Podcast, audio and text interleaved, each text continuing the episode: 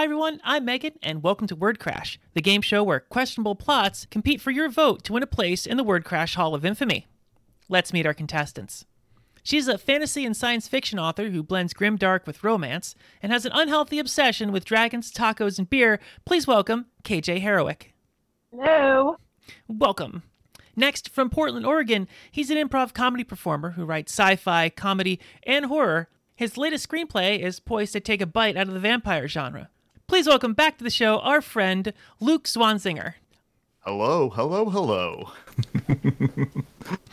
Well, nothing left to do but get to it. Let's play some Word Crash.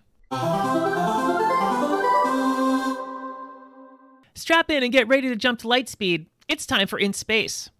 In this game, we ask our contestants to add in space to the end of any book or movie and tell us what the new plot is.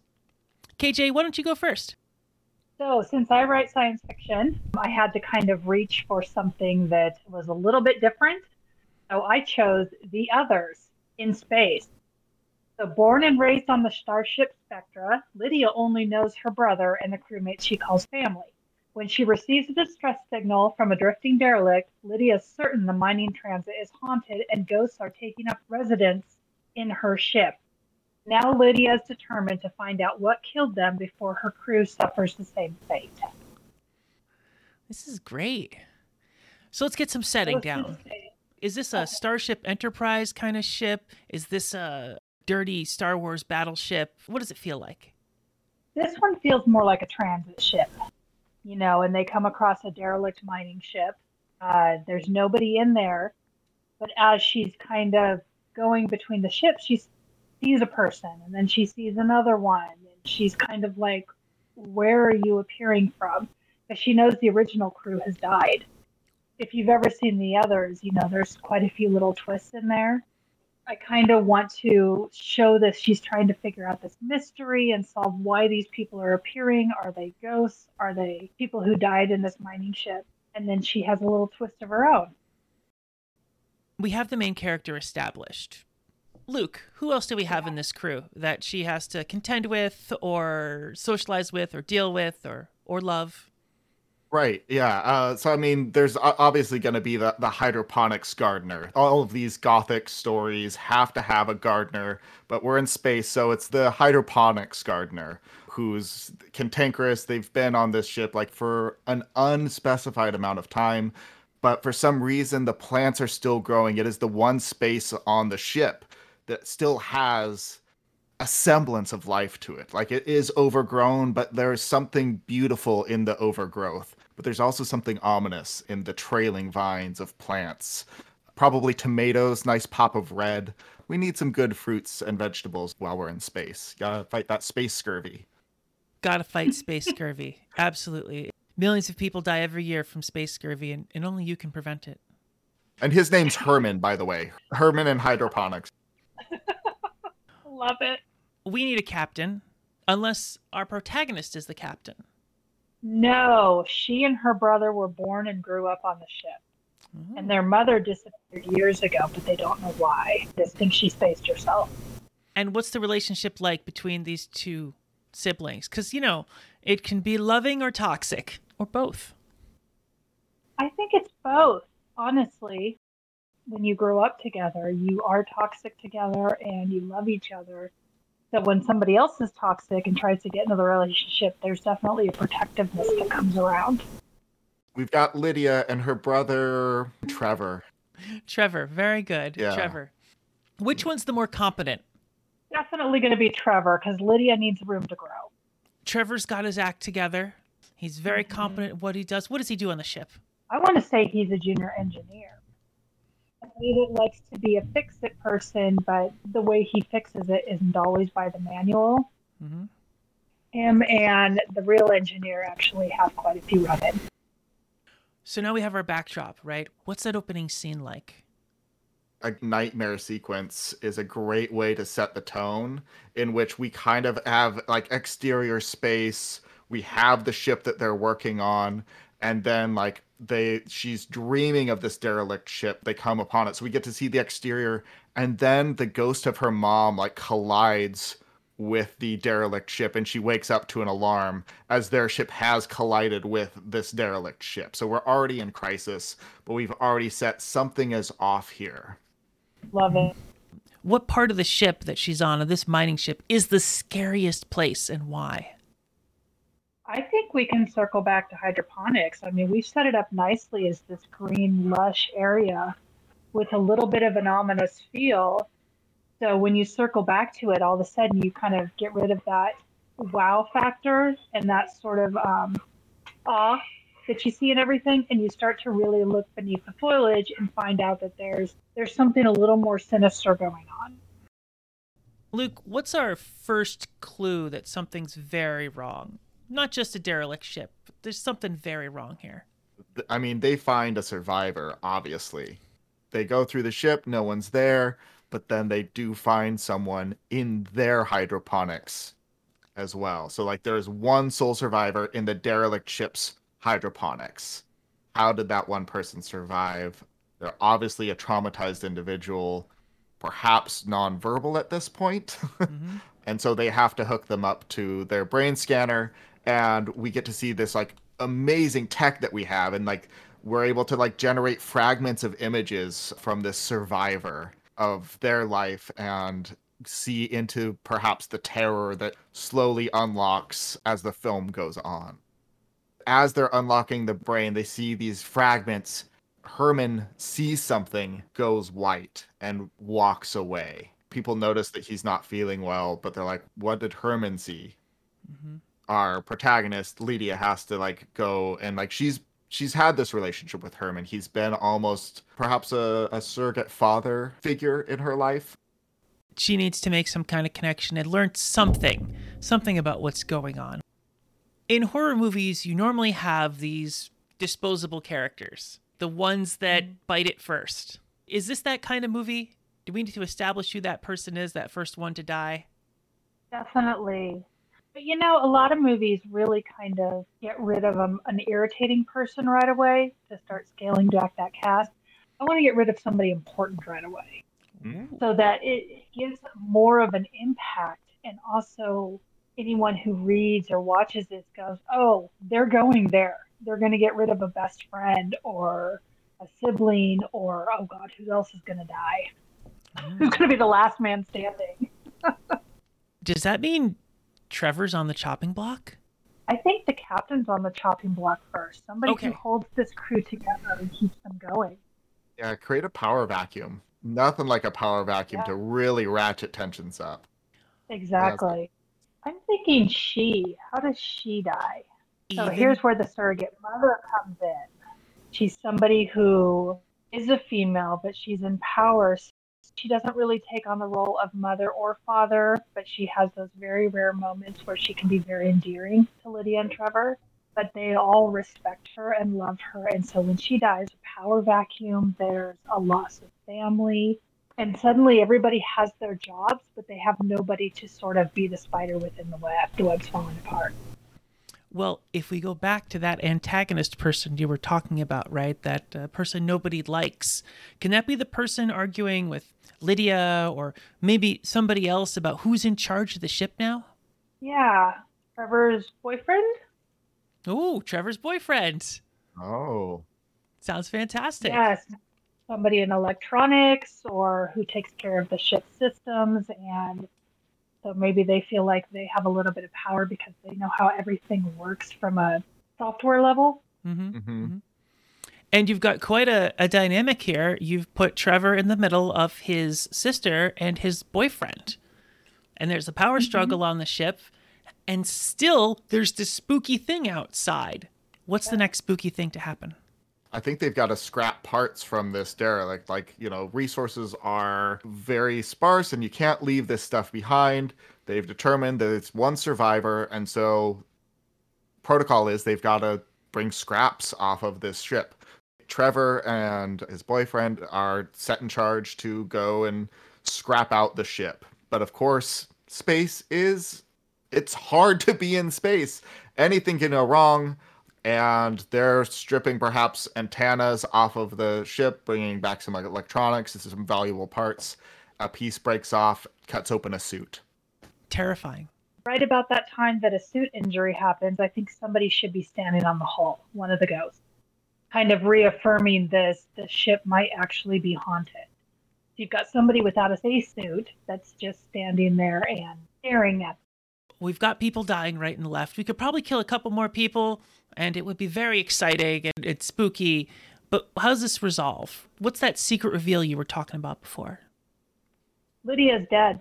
She's the first one who stepped foot in the ship, so she's actually the one that's dead, and she's the one that's trying to pull people together and take care of them, and doesn't realize that it doesn't matter what she does.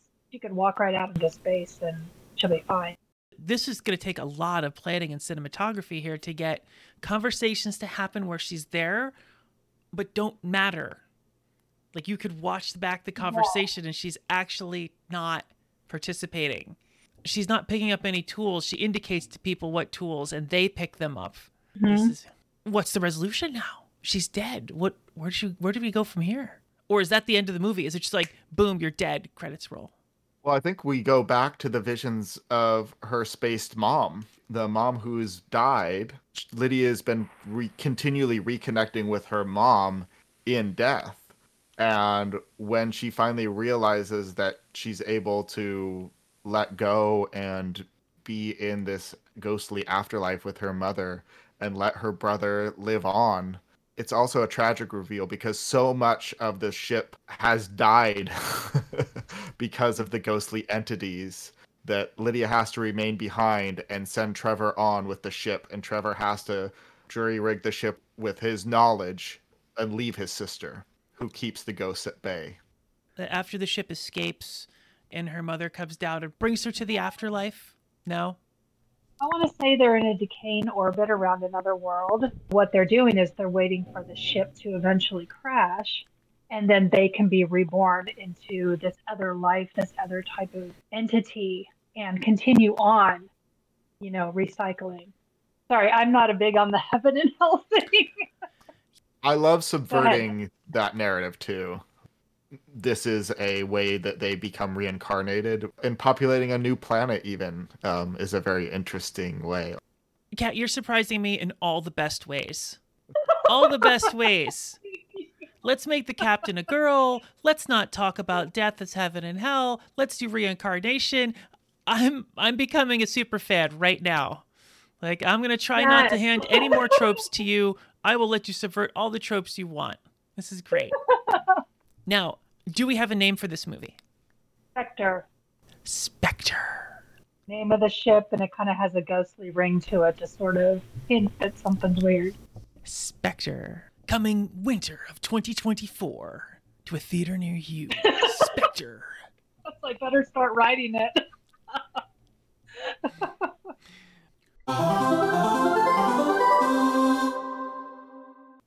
Luke, what do you want to put in space? Oh man, I want to see a holiday film in space. So I'm just thinking like a classic, a modern classic, and then we're gonna go with Elf in space. Uh, it just it makes so much sense. You know, it, it's already a fish out of water story, but instead of realizing that he's human and has to go find his human dad, he realizes he's an alien and has to go find his alien parents. I love that. Please cast Will Ferrell again. Why the heck not?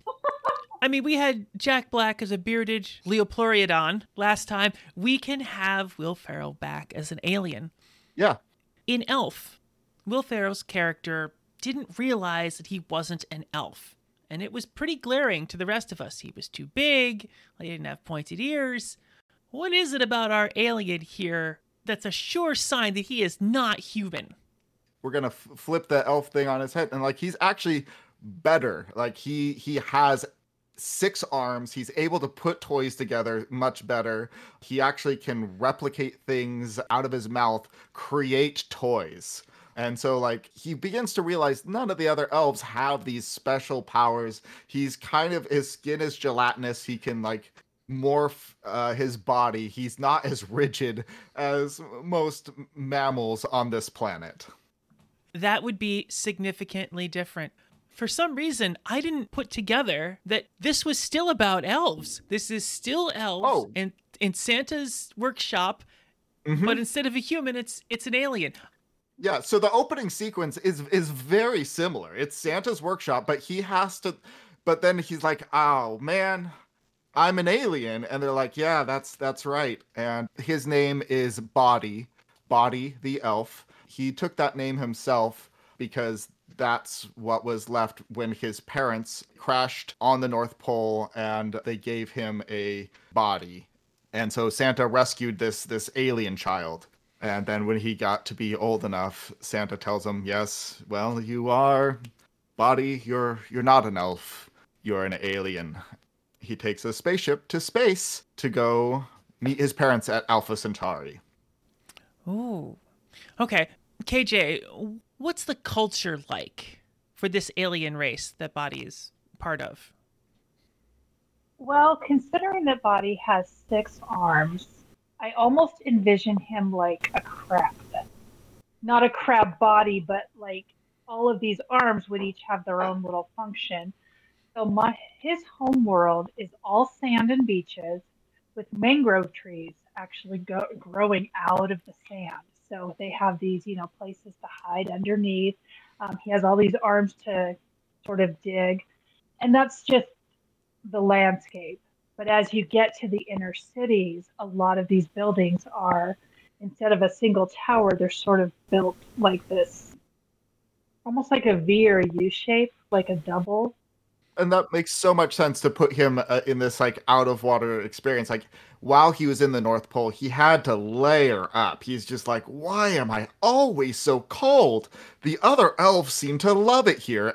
He gets to his home planet and he's like oh it's beaches and it's sunny like from two suns and he's just soaking in the sun learning. But there's something about the alpha centauri culture that you know he has to bring the spirit of christmas which of course is a completely foreign concept because like this is based on like Christian tradition that does not exist on Alpha Centauri.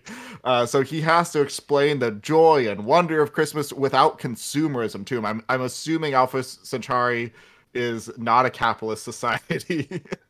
I was going to say it'd be interesting to have this very, very beautiful, bright, warm world and this very dark despair on everyone's faces. Maybe an overlord, maybe a queen crab, maybe it's a hive of some type, like it's a hive culture. And then he has to bring this joy, and people are like, what the hell is joy? Well, he thought he was going to find his parents, but instead he finds that like there is no parents, there is just the community.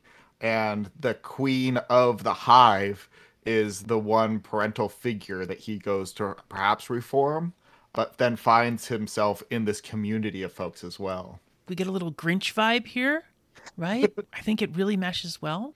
Whenever you try to explain a, a holiday to people and they have no context for it, they're going to get things wrong. So, what is it that Body explains to all of his people on his planet that people just get ridiculously wrong? He tries to share with them a Christmas tree or like a tree and putting, you know, like decoration balls on there. And instead, they're taking their egg clusters and they're pulling the eggs apart and just sticking them on these mangrove roots. they think it's a celebration. They're going to mispronounce Santa. What are they going to mispronounce Santa as, Luke? Sangria. Sangria. And this is the like one of the few things that there that we did get from aliens like ancient aliens gets it all wrong except sangria is the one thing we did get from aliens the word the concept all of it so they have sangria this mixed mold wine is something that is native to alpha centauri as well Love it. Do we need, I'm putting that out there, do we need a romantic subplot?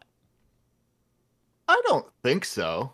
I love pitching romantic subplots, but well, I guess Elf does have a romantic subplot, doesn't it? Huh? We've got that Zooey Deschanel. Mm-hmm. But Oh this is a hive culture, so would he be paying homage to the queen? The queen is very Grinch like. Body's got to come in and warm her heart and just bring her the spirit of the holiday or their interpretation of the holiday. Because of that, we get some love. We get some some deep understanding and caring. Actually, no, we don't get any of those. We get a willingness. We get a willingness. You can only Yeah. go so far. you know, we're already subverting the Christmas film, as it were, by putting Elf in space. But we we have this willingness and openness to changing culture and whatnot. And like we find out, perhaps Body was left. Uh, his parents, as it were, were banished uh, for being this way, and he has continued his bright outlook on life and has finally brought it back. Does Body have a sidekick that comes with him? Oh, we've got to bring a penguin, yeah. Got a penguin. Yes. and I ask this every time someone brings an animal. Does the animal talk? Yeah. Okay. Fantastic. I mean, there's there's already I don't know if you've read, been reading. There is recent speculation that penguins are aliens. It's it's an out there fringe theory. There's chemical stuff penguins have that is like unique-ish to penguins that has also been found on Venus, and we're like, are penguins from Venus? And the answer, our movie is going to say resoundingly yes. Resoundingly As it should yes. be. yeah, With a little Douglas Adams in there. So we know that Body's got to warm the heart of the queen. What's that one thing that Body does that finally cracks her cold, cold, dead heart? KJ, we need Oh, you yeah. to, to weigh in here. I I gotta know what would crack your, I mean, her cold, cold, dead heart. He brings her a evergreen seed, Ooh. and she plants it alongside the mangrove. I think he brings it to her. Maybe she has something that nobody else has now. She's the only one on her planet with this seed, so now that's the thing that kind of Yeah. de-ices her a little like And after that, everyone lives happily ever after, and the joy spreads throughout the planet. Yep. And for every every Christmas, the queen comes and fertilizes the eggs on the trees, and children are birthed every Christmas, and that is the true joy of Christmas. The true joy of Christmas. until that first sleepless night. Thousands of kids born at once. Sorry. Do we have a name for this? Miracle on Alpha Centauri? I, I love it. Let me say that with more confidence. Miracle on Alpha Centauri.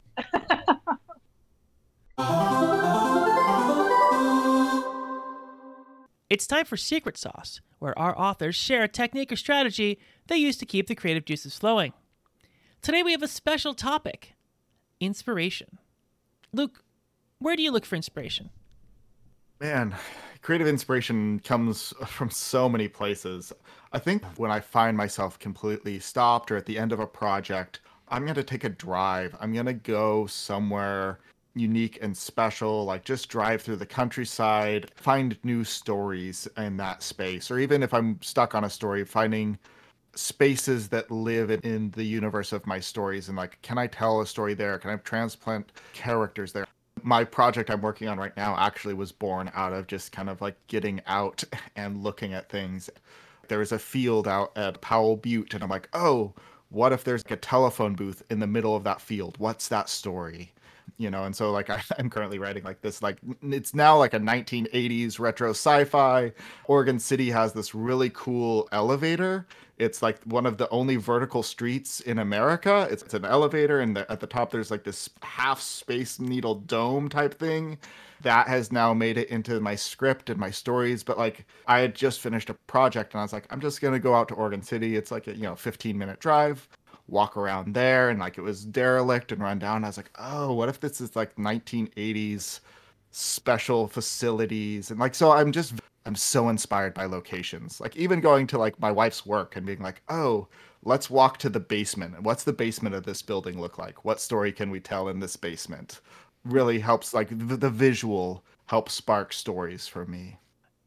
I was thinking about it when I did a, the majority of the thinking and daydreaming about my book. I lived across the street from Fermilab, the particle collider in Illinois. And ah wow I was able to go on campus a couple of times and, and look around, and the buildings there are the most amazing examples of brutalism I have ever seen. If you need that dystopian nightmare of a building that sucks all the creativity and life out of the world, these are the buildings for you.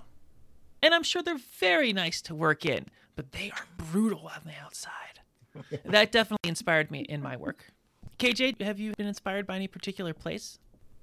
I'm huge on location stuff. That's also a big thing. So I also look at what's a nature show? Where's the jungle? Where's the poisonous plants? How bizarre looking are they? Like mm-hmm. there's a pretty common flower that when the petals dry out, it looks like a skull. So once everything's dried out, it looks like it's got all these little hanging skulls on it. Yeah, I'm big on location as well, or even what's the flora and fauna in the location. KJ, where do you look for inspiration? My books, none of them are set on Earth or anywhere near Earth, not even in the same universe as Earth. So I'm always looking for what's the weirdest space my characters can be in and how can I make it weirder? And what would happen to them if they were human and had to step into this space, you know, with our arms and legs and fantasy artwork, basically concept art, is one of my biggest inspirations. There are some amazing people out there. Jordan Grimmer is one of them, and they just create these landscapes and these ideas that just they're not things that you'll find on earth.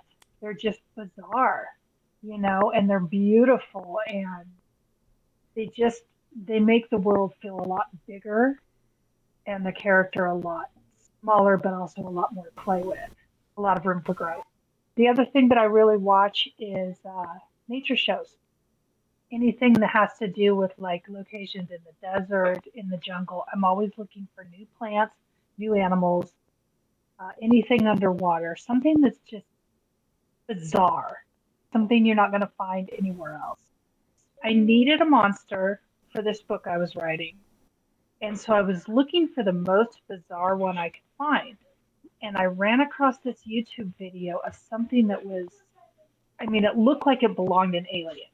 And it was just this weird, almost like a manta ray, but a really ominous green and these legs that were like 12 feet long, just dangling. And it's a real creature. And it was just perfect. And I started thinking, God, this thing is creepy and it's gross. Why would it interact with humans? How would it interact with humans? That book has since been shelved, but it's become an inspiration for the series I'm releasing now. So those creatures are in there in some form, but just not until the second book. so yeah, I just I like anything that's weird and bizarre because I love to read it. You give me a horrible world and I am a sucker for it. I will keep turning those pages. Oh, I mean, I love looking at the natural world as well and like finding those weird, unique things. And even things that like maybe aren't that weird, but like, oh, like I love, I mean, I had a sh- short story about the aye-ayes, those little creatures that have like giant eyes and they have like these sticky fingers and like just being inspired like what if that was an alien creature and like what would it do and you know i was like what if the fingers suck blood and you know you know normal things writers think about Uh, you were talking about the skull plants i've seen those plants i'm like ooh i love them in fact pinterest recently i don't use pinterest a lot but i use it for a mood board now I just get emails from Pinterest. It's like, we have some more carnivorous plants that might interest you. and I was like, well, at least they know what I want.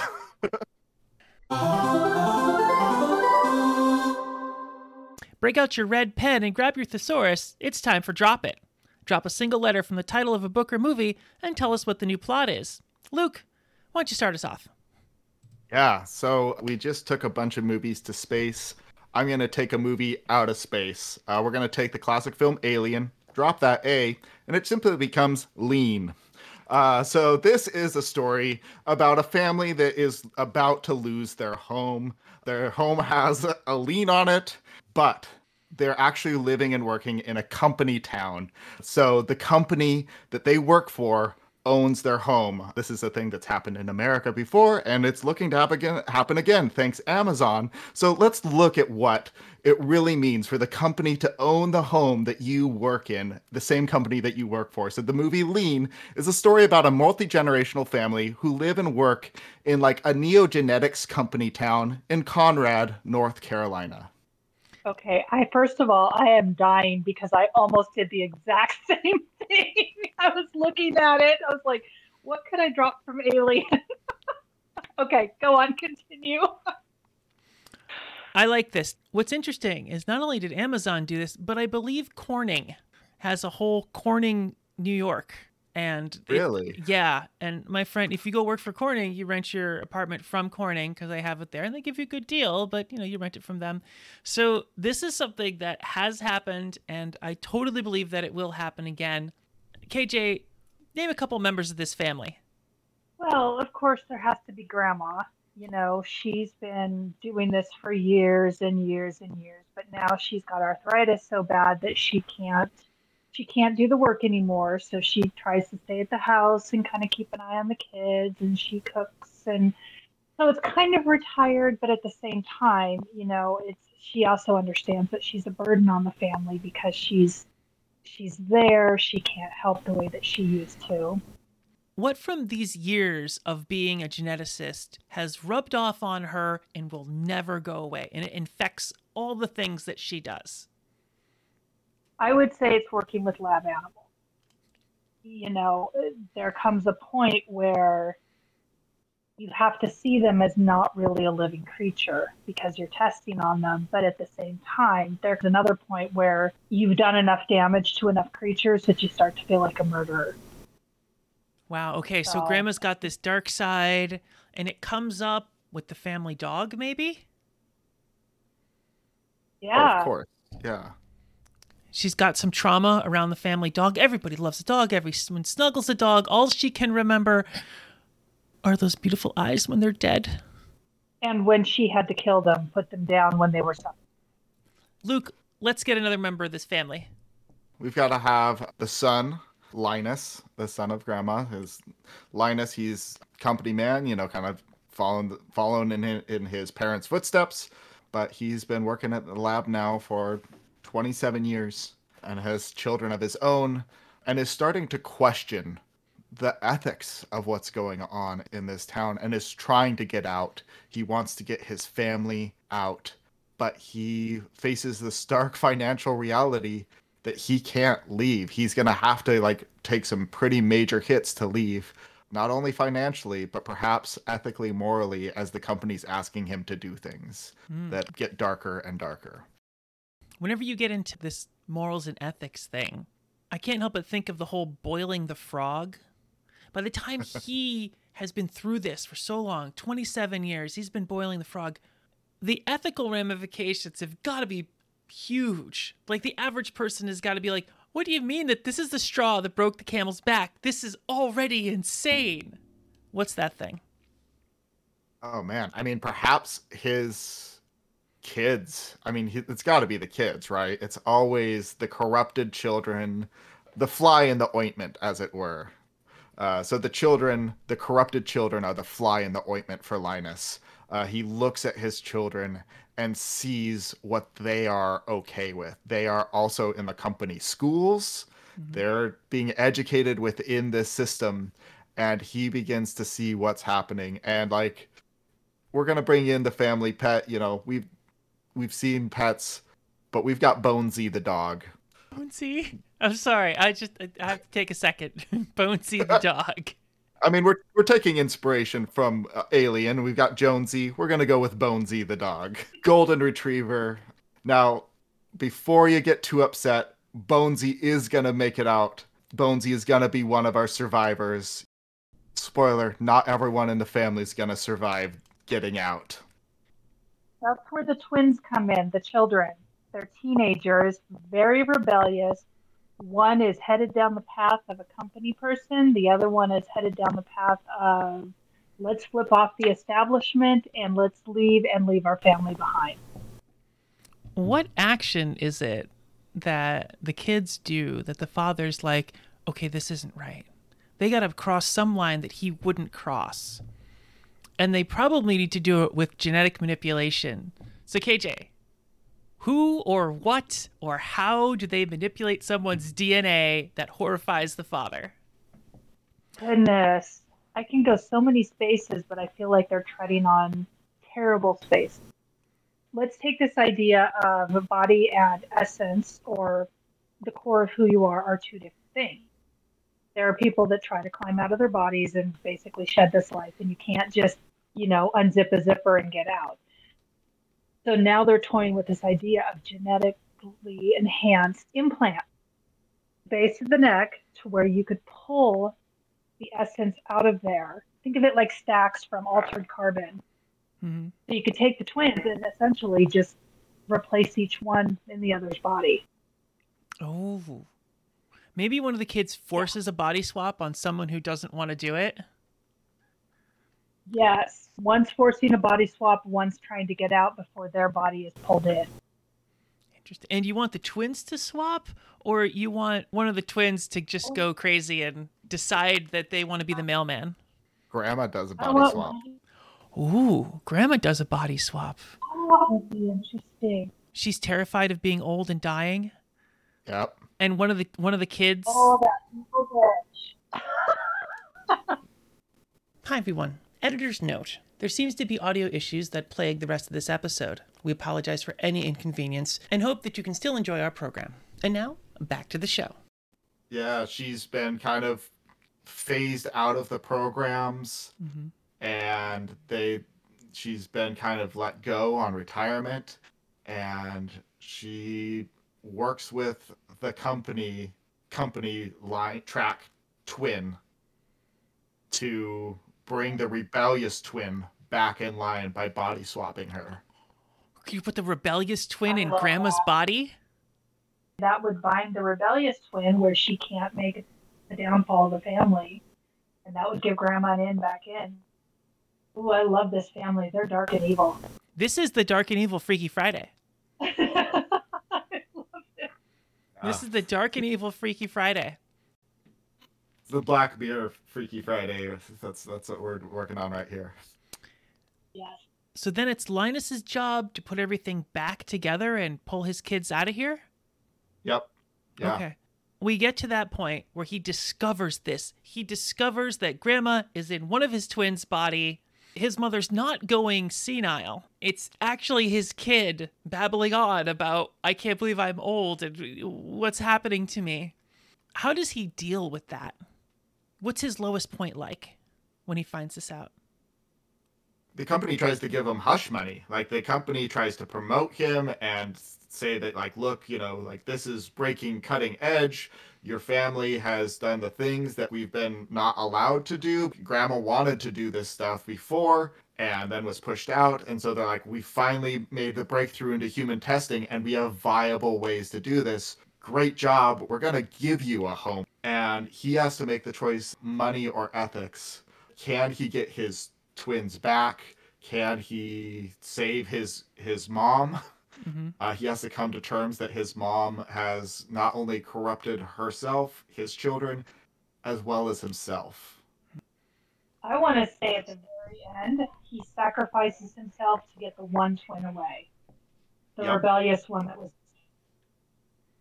The rebellious one and and Bonesies are, are gonna uh, ride off into the sunset in in their their hidden like 1970s VW van. Bonesy and Ophelia, you know, our, our twin, are gonna run and gonna make it off into the metaphorical sunset of Canada. They're, I but like it. before we get to that moment, he has to get her out of Grandma's body.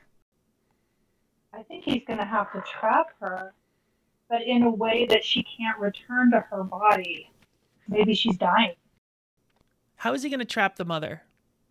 she actually goes down to the secret facility and she's trying to bring back his dad who died 20 years prior as, as a man in his 40s as it were and so he finds this secret facility of, of clones has to trap her down there this being a film we've got to have a ticking time clock.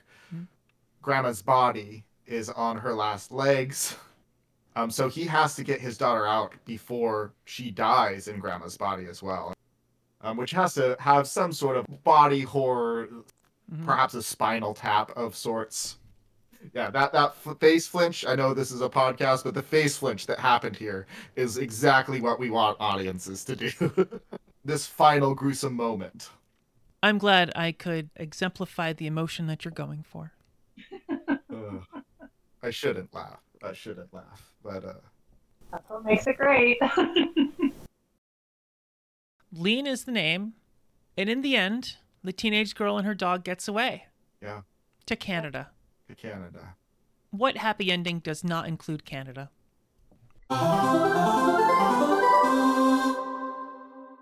KJ, what letter of what title are you dropping for us today?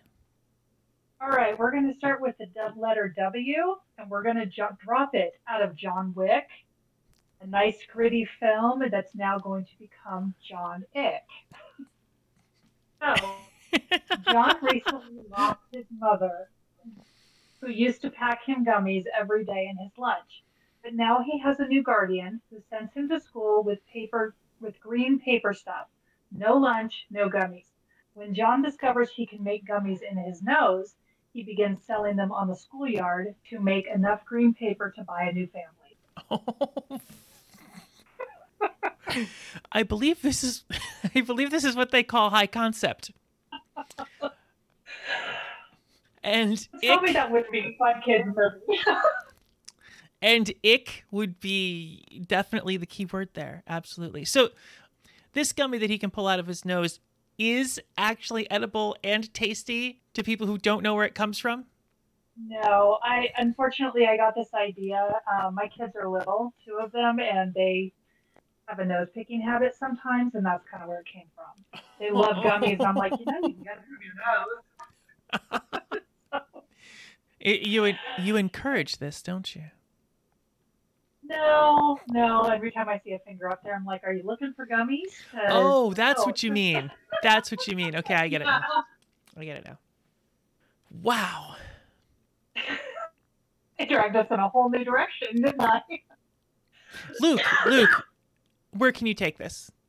Oh man, there, there's so many places we can take this. So obviously, he's selling these gummies to make money. So who's buying these? Perhaps the the school bullies to put in other children's food. Or to use in their spit wad.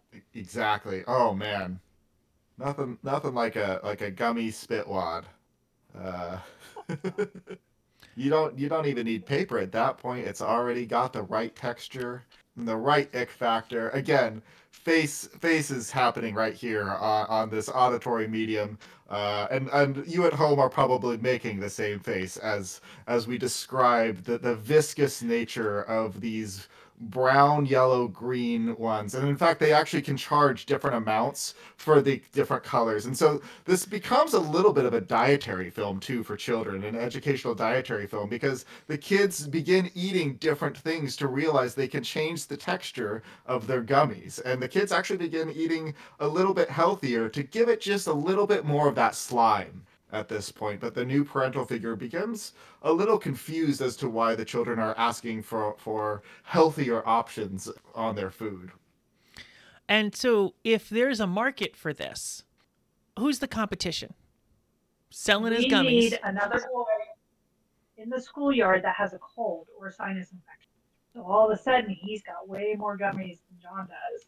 And they're a little bit slimier, too. I could just see a scene now where it's a close up, it's just a close up sideways shot of a brick wall. And all of a sudden, splat! And someone's like, Billy, Billy, yours are amazing. We could charge 10 times as much as that other guy. Dun dun dun. Yeah, because it's Yeah. yeah. slimy and stringy and. I've lost all my listeners at this point. Look, I know how to bring them back. We've got a kung fu style sequence in which John tries to pour a neti pot into Billy's nose. In order to clear him out, Yeah, clean out the competition both literally and figuratively. So that after scene where the glass is broken, the wall's shattered, and there's blood everywhere, it's actually snot everywhere. It's just not everywhere. Yeah. on the wall. Mhm. Maybe So- some shoes kind of tossed to the side. how does he know that he's done, that he's got enough money to buy a new family? How much does buying a new family cost in this world? I think that's kind of what I was just thinking about. Is John still has to be looking for this this new family, and I think he has his sights set maybe on his teacher or one of the teachers. that she could be the perfect mom because she's always so nice to him. So the more that she shows him kindness, even in the face of this, you know, this whole the grief and everything he's dealing with, I think he feels like he wants to, you know, he keeps leaving her dollars or something happens to bring them him to that realization. I'm not sure what it is yet, but I feel like he has to have his eye on somebody he wants as his family. Maybe he thinks that there's something he can buy that will buy her love. If I just give her this thing that I think she wants, then she'll accept me as their child and maybe I can go live with her and not some family that doesn't care about him or that he thinks doesn't care about him. Luke, what is he going to buy this teacher mother interest? my mind first just goes to like buying a car. What more does like a kid want than like cool cars? And obviously, like she wants a cool car. And so he saves up and trades in everything. So he's collecting all these cards, takes it all to a pawn shop, trades in the cards, and realizes he doesn't have enough for the Escalade. But he is able to afford a secondhand Honda Civic. I'm I'm getting the feeling that instead of a pawn shop, he should go to a convention. Oh yeah. Maybe he's trading cards with other kids to get more gummies. I think the teacher needs to be a cosplayer. He saw her first at a convention and she was trying to win one particular prize off of whatever franchise that she loves. And so now he's going back to the convention to try to win that for her. Does he end up winning it? No. Yeah. Oh. Ooh. Ooh, three, two, Okay, one, fight. No, we've got to have the all is lost moment. He he he sells one final thing, but by the time he comes back, like he's not able to to buy it. But unbeknownst to him, his new guardian and his teacher have been secretly dating. Very nice. Very nice. And everything works out for John Ick. Okay. And he Okay. gets the family that he always wanted and realizes that like it's not the cost of things, but it's the love that you give and invest in one another. And he realizes that as his finger's going to his nose and he looks at his finger and he's just like, meh. And he flicks it behind him. And it hits Billy. it hits Billy. Credits. this requires an after credit scene. Okay, it requires that after credit Family Guy scene where he's got the booger on his nose and he keeps trying to flick it off and he can't ever get it, and then he, you know, wipes it on the car and it keeps getting bigger and bigger. it's just a whole mess. Something like that. By far the ickiest of all stories that anyone has ever proposed here on Word Crash. John Ick.